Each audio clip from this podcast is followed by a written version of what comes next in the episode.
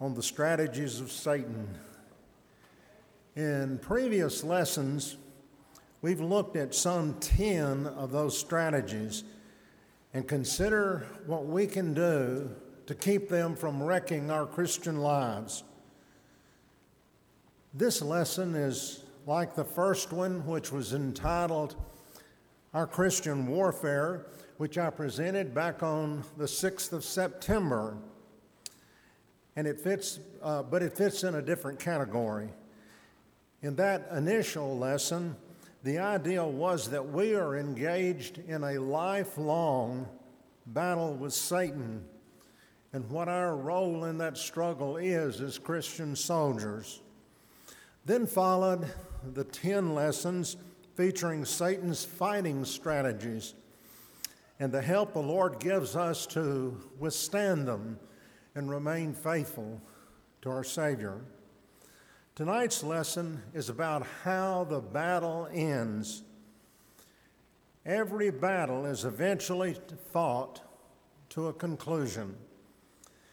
When the fire and the smoke finally fade away, one side is found to be still standing in victory, and the other one beaten down in defeat.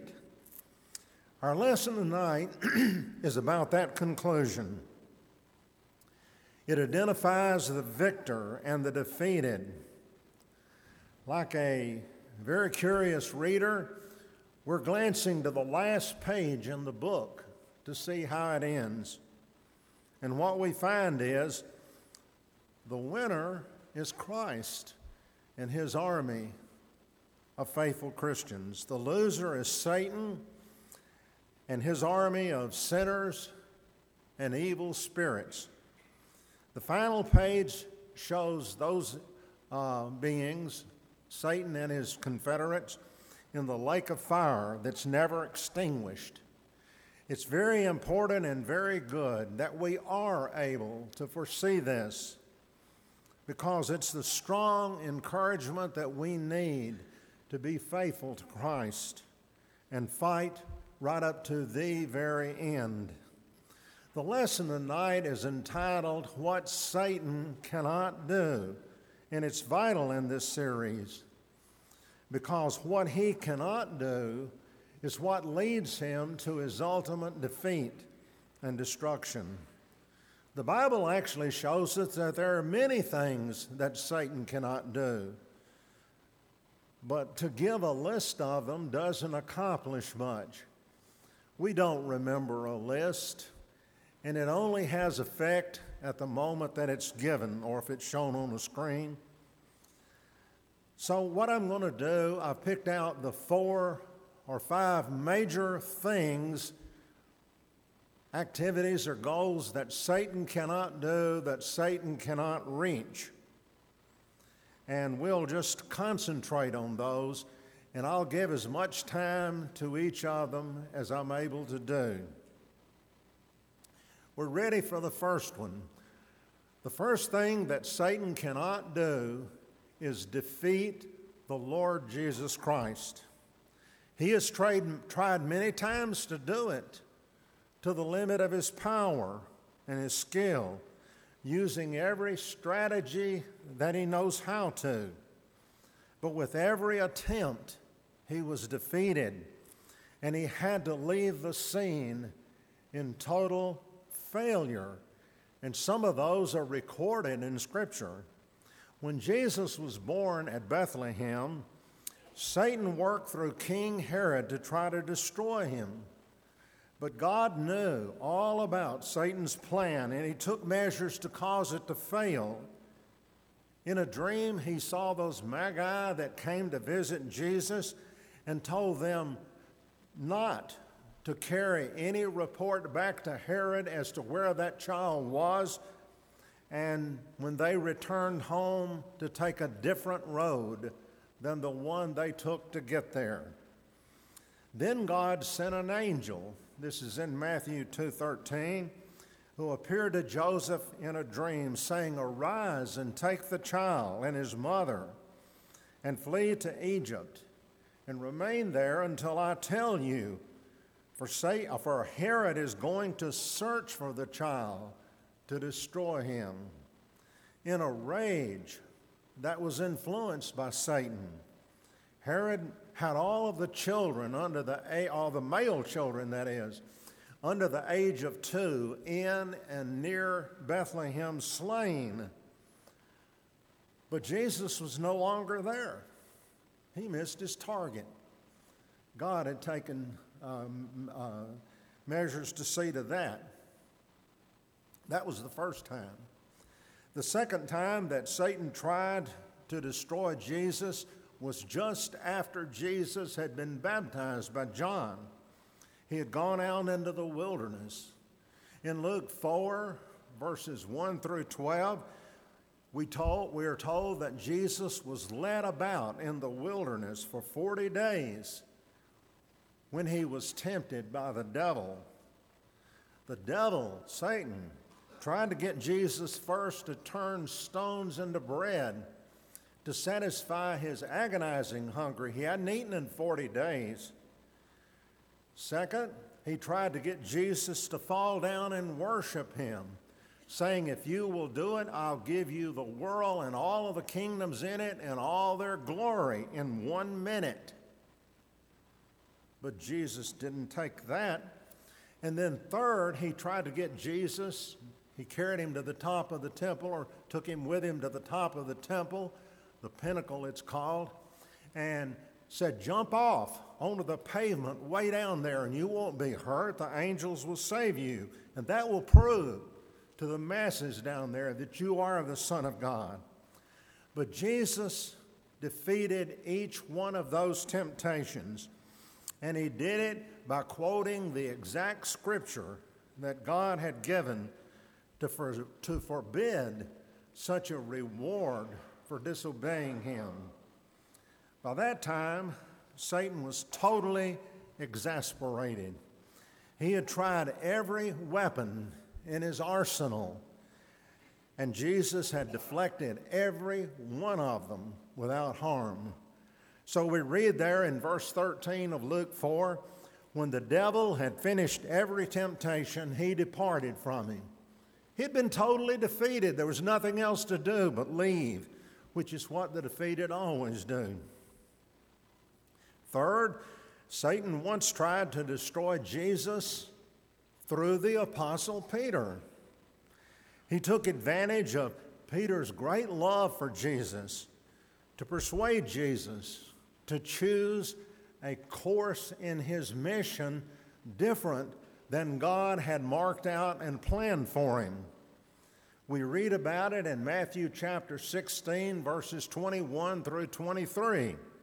Jesus began to show his disciples that he must go to Jerusalem and suffer many things from the elders and the scribes and the chief priests and be killed, and then be raised on the third day.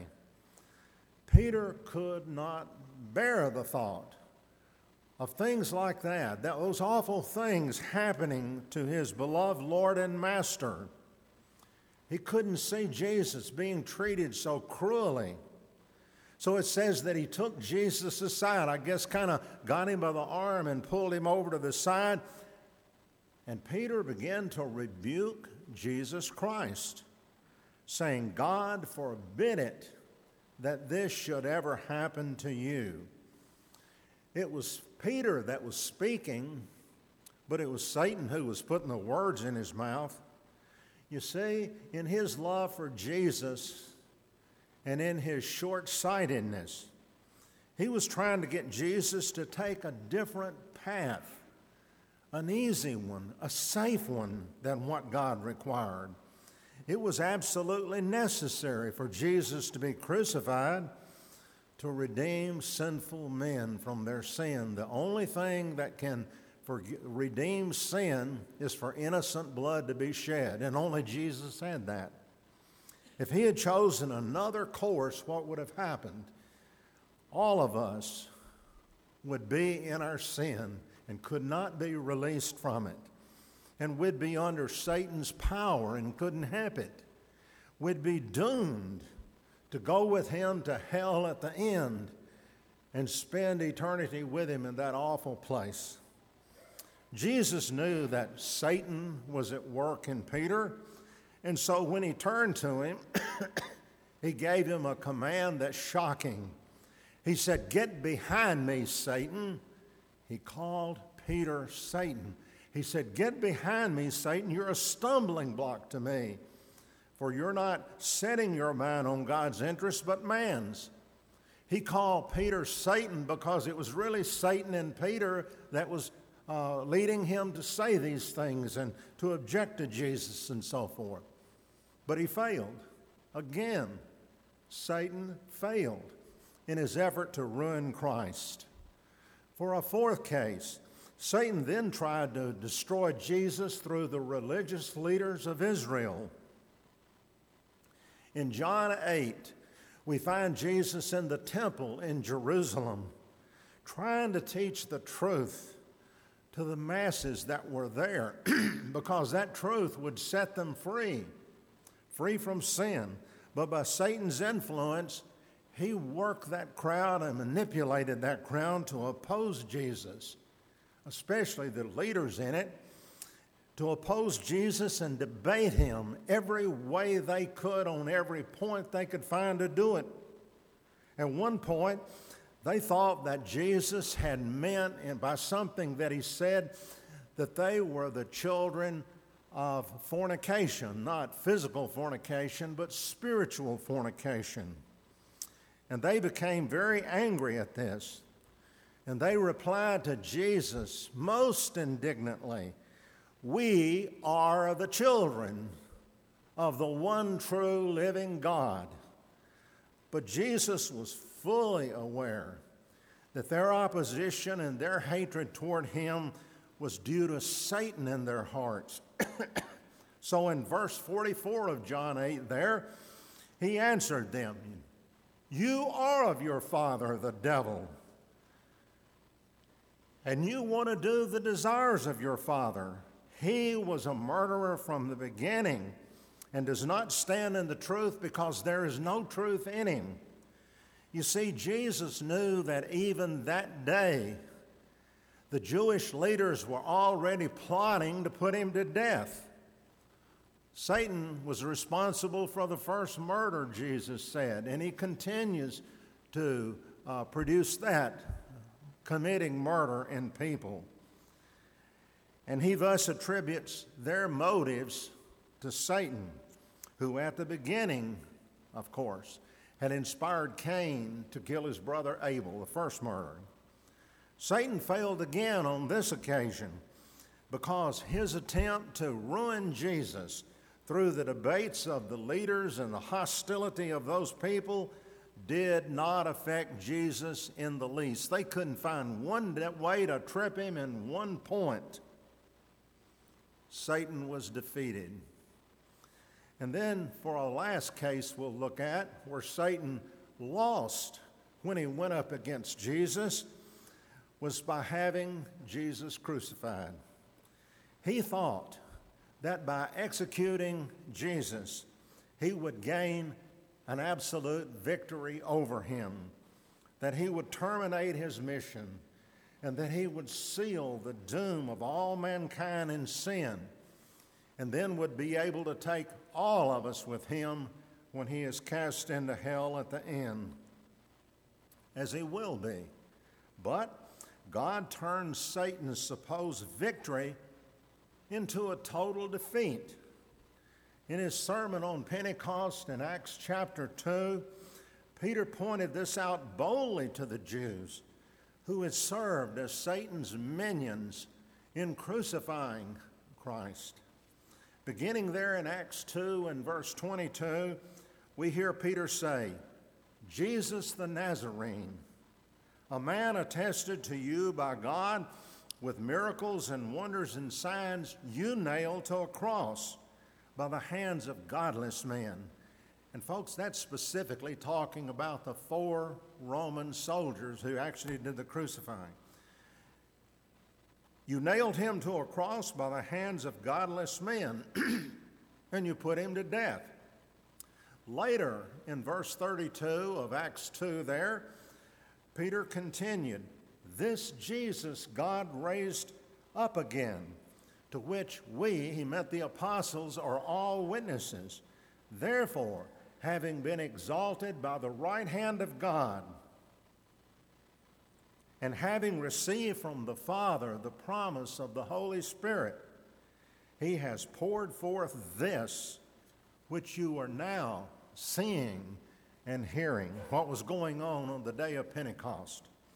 That very day, Jesus, that Satan had uh, led to the crucifixion, Jesus was building his church upon the rock, the eternal kingdom of God. And that same day, in Acts two, God began to deliver us from the domain of darkness and transfer us into the kingdom of his beloved Son, as we're told in Colossians one and verse thirteen. And folks, what happened in Acts two, which is the follow-up or the consequence of the crucifixion and the resurrection, that was a total defeat for Satan, a total defeat. He thought, really thought, that he had conquered Christ in that crucifixion. But instead he had, so to speak, shot himself in the head. Folks, that's a tragedy that stands for Satan, a defeat.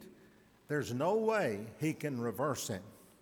Nevertheless, he never gives up in his evil. He continues to try to claim as many individual victims as he can. He knows that he's doomed. He's known that all along. But here's his attitude. This is the devil's attitude. If I must be cast into hell, I'm going to take as many people with me as I can gather up for that final trip. What you and I don't want to do is be in the group that goes with him. That's what these lessons, this quarter, have all been about. Now let's go to the second thing that Satan cannot do.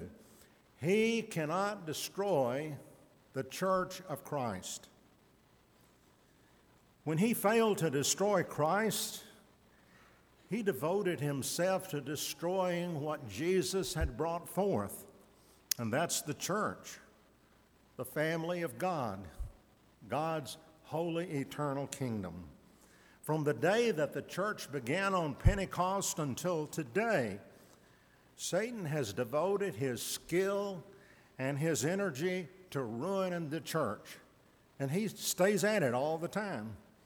First, he tried through those hateful Jews, and then later, for two or three centuries, through the arrogant Roman emperors, trying to persecute the church out of existence. Then he tried to, to corrupt the church. He tried to destroy its true identity through false teachers and their human doctrines. So as you look back through the centuries of Christian history, you find the rise of these false doctrines. I'm just naming the major ones: Gnosticism, Manichaeism, Arianism, Pelagianism, Roman Catholicism, and Neoplatonism. Those are the major ones, but there are many, many more minor ones, but they're all Satan's work. Then Satan turned to trying to divide the church by breaking it up or dividing it up into denominations. This began after the Reformation in the fifteen hundreds. He deceived Christians to believe, as they broke up into these different denominations, that here we are, a whole bunch of denominations, but together in our diversity, we form the church universal. Have you ever heard that explained before or brought out before? Yeah, we got three, four hundred denominations, but all together, we're the church universal. And Satan now inspires groups to leave faithful congregations and move across town to form their own one-cell charismatic group who thinks they're so holy and so righteous that they have the way. Folks, if all that were not enough, Satan has attacked the church through philosophies that extol human wisdom and systems of science. And here I could name you twelve or fifteen of them, but I'll just name one because it's probably the most grievous, and that's the organic theory of evolution. It is a theory, but now it says it's fact. It's unassailable. Folks, it has been assailed in several books that are really good and really powerful in the last twenty, twenty-five years, but they just dismiss them. They won't even discuss them. They say it's unassailable. It's a tool of Satan to ruin people's souls. Satan has managed to destroy whole sections of the church, sets or groups of, deno- of congregations, and he still manages to, sub- to subvert and ruin one congregation after another, which let themselves be deceived by ideas that he plants in their minds. Folks, in my sixty years and uh, since I was eighteen, I guess, anyway, I could tell you of several congregations I know that were torn apart by dissension, nothing other than the work of Satan. And some of them went totally out of existence. And yet, the Church of Christ is not destroyed. It's still here today. And the New Testament teaches conclusively that when the last day of world of this world comes, the church that Jesus established will be here, with saints in it, to welcome the Lord upon his return. Consider what he said in Matthew sixteen, verse eighteen. Upon this rock I will build my church, and the gates of Hades shall not overcome it. That gates of Hades is really a symbol for death, dying and death. Death, of course, is the result of sin, which is the product of Satan's activity. So Satan brought sin into the world through his temptations and so forth. That led to death. But Jesus says that his church will never become extinct by the death of all of its members. It has been brought low sometimes. I told you about one last week, but it lived through it. And when Jesus returns, his church, in some number identifiable, will be here in existence. That's his holy bride to await him, or who has been awaiting him, and to receive him when he appears. This is confirmed by Paul's statement in First Thessalonians four and verse sixteen. We who are alive and remain, that's the church, folks. We who are alive and remain until the coming of the Lord shall not precede those who have fallen asleep. He'll raise the dead who were righteous. They with the righteous who are living, the surviving church, will then be taken up by Jesus. The existence of the church at the end of the world is also assured in First Corinthians fifteen and verse twenty-four, where it says, when the end comes, that's the end of time, when he, Christ, delivers up the kingdom to the God and Father, when he has abolished all rule and all authority and power. The survival of the Lord's church to the very end, and then past that into eternity, is made certain by a heavenly scene that we see through John's eyes in the seventh chapter of Revelation, beginning in verse nine. John says that he looked, and he saw a great multitude, which no one could count, from every nation and all tribes and peoples and tongues from all around the world, standing before the throne and before the Lamb, clothed in white robes. In verse fourteen, we are then told who the people were that made up this great multitude. And John was told, these are the ones who came out of the great tribulation, and they have washed their robes and made them white in the blood of the Lamb. Cleansing their robes in the blood of the Lamb refers to the removal of sin from our souls by the blood of Jesus. These people that John saw in that vision had remained faithful unto death, and now they're enjoying the crown of everlasting life, according to Revelation two and verse ten. The great revel- the tribulation is mentioned there. The great tribulation, these saints had survived on earth, features this word tribulation. Brethren, that's one of the most important and special words in Revelation. Revelation has a set of key words, and if you know the meaning of those words and what they're talking about, you've got a good hold on Revelation. The tribulation specifically refers to the great trouble inflicted by Satan upon Christians while they live in this world. In the effort to turn them out of the truth and make them his slaves. This verse, therefore, emphasizes that Satan cannot destroy the church. A good part of it's going to be in heaven.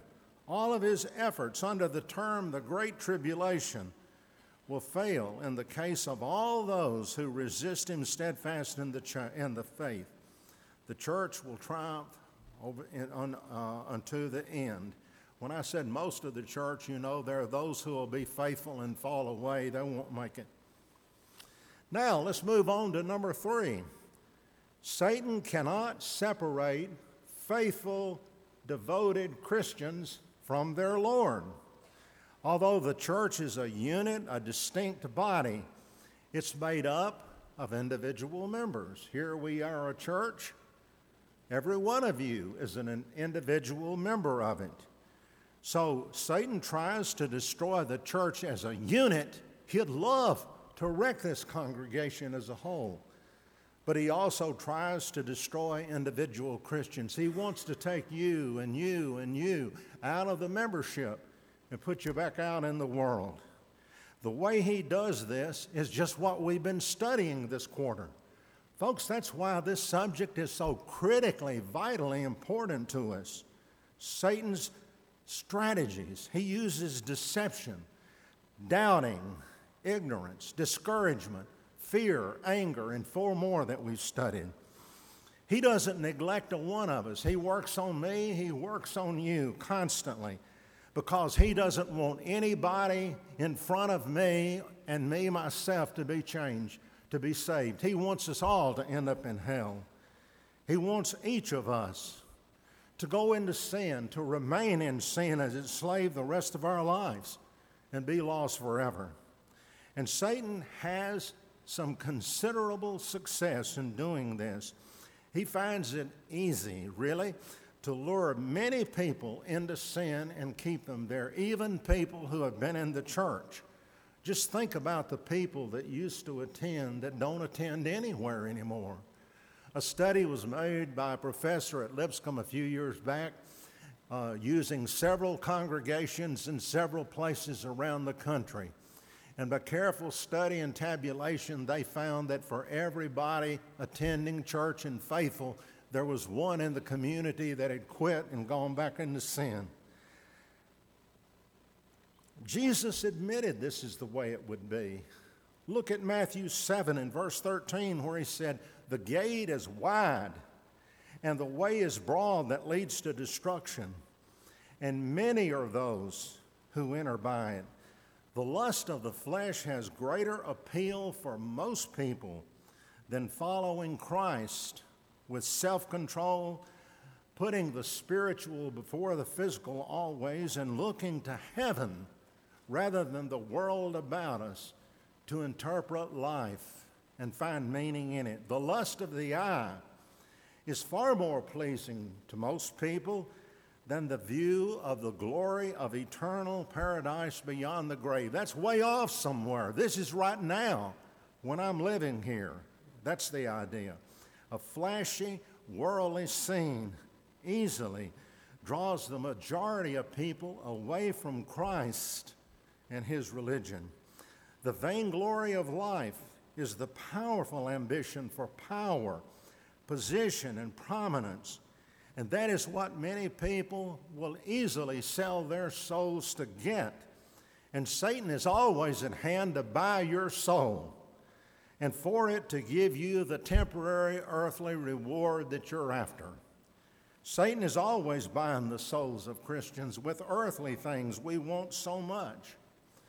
Self-denial, being content with a modest amount, and being liberal with what we have to help others does not appeal for very long to a lot of Jesus' disciples.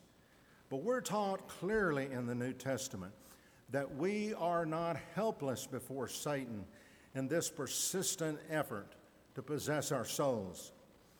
God offers us help that Satan is not able to overcome if we will receive it from him and faithfully, consistently use it. Every Christian who is faithful is a temple of the Holy Spirit. If you're a Christian, the Holy Spirit is residing with you in your soul, and He will help you overcome Satan continually if you'll just cooperate with Him and let Him. Look at what we're told in First John four and verse four. Greater is he that is in you than he who is in the world.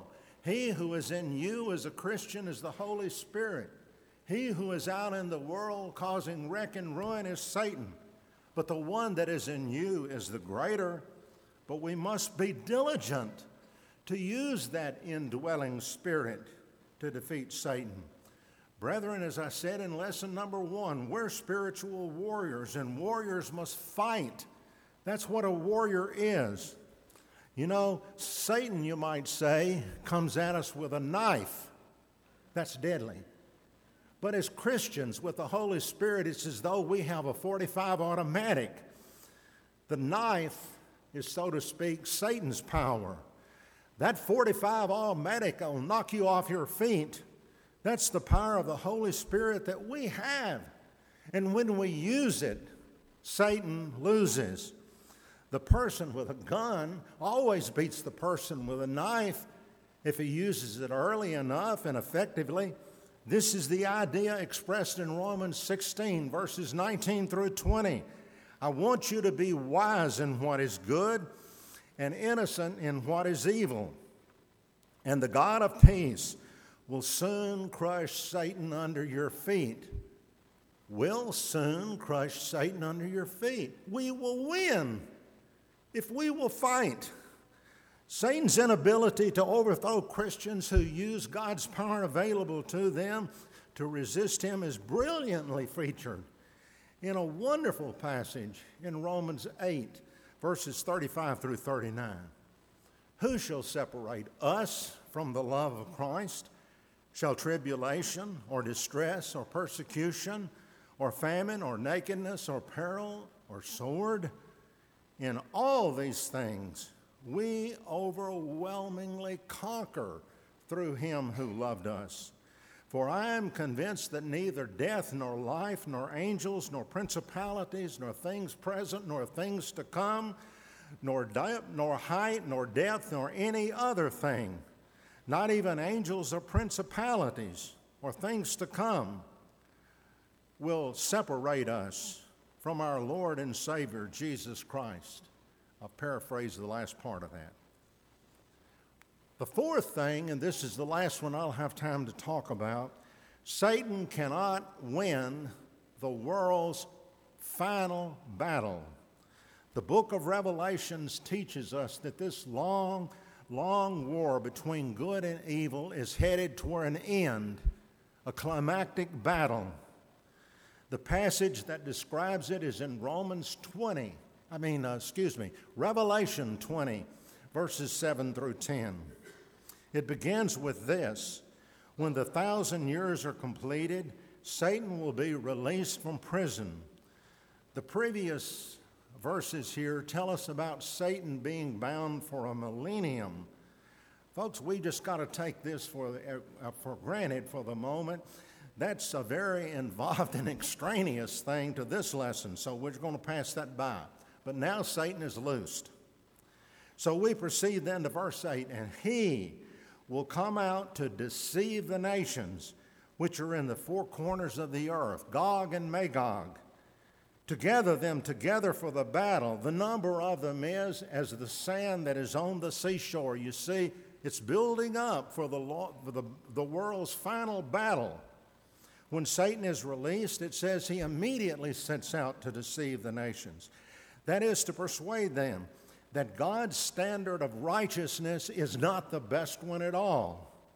He'll convince you, if he can, that the direct, forceful way to violence, to war, to oppression works best. Obliterate the other side and you've got it. Satan's way is one of violence and hate and cruelty. It does bring quick results, but it always pulls man down to a lower quality of life. Satan is very successful in deceiving the nations, and he is able to gather here at this end time a vast army to attack the kingdom of God and overthrow it. His confederacy has a name, Gog and Magog. To some people, that's way off in mystery. It's taken from Ezekiel thirty-eight and thirty-nine. This is just using that as a background. They're a coalition of Gentile nations led by a king by the name of Gog, who came from the land of Magog. Magog is not a person, it's a land. Come from the land of Magog, and in those two chapters in Ezekiel, they invade Israel. Israel would have been wiped out, but God intervened on their behalf, and he totally destroyed this army so that the land was filled with the dead. And it took seven months to bury all of them. Then verse nine continues in Revelation twenty. And they came up on the broad plain of the earth and surrounded the camp of the saints in the beloved city. And fire came down from heaven and devoured them. So Satan brings his army up at the end against the Lord's church to put it under siege. Like in ancient times, they would put a city under siege. In great fury, he does all he possibly can do to destroy the church and wipe out Christianity in this one final battle. He has all the nations of the earth now on his side. And it looks like there is no way that he can fail. But you know, there's a hymn we sing and like a lot. The battle belongs to the Lord. That's the case here in this final battle. When the enemy is everywhere and the camp of the saints is besieged, it says, suddenly there came down from heaven fire and devours Satan and his entire army. So here we see it. One hour, Satan and his multiplied millions of confederates are running everywhere, irresistible, formidable. Then in the next scene, which quickly follows, his millions of soldiers are ablaze, leaping wildly in the flames that God has sent down in greatest agony. And then in the next scene, all of those millions and millions are just piles of ashes covering the earth. Satan is now left by himself. He has no confederate with him at all. He's stripped of his entire force in one hour of time. It was easy for God to do it. The war between God and evil that lasted for ages is concluded in this sudden, vast holocaust of fire that came down from heaven. Verse ten in Revelation twenty brings the long history of Satan to a decisive close. It says, and the devil who deceived them was thrown into the lake of fire and brimstone, where the beast and the false prophet already had been cast, and they will be tormented there day and night forever. Who's being tormented? The devil.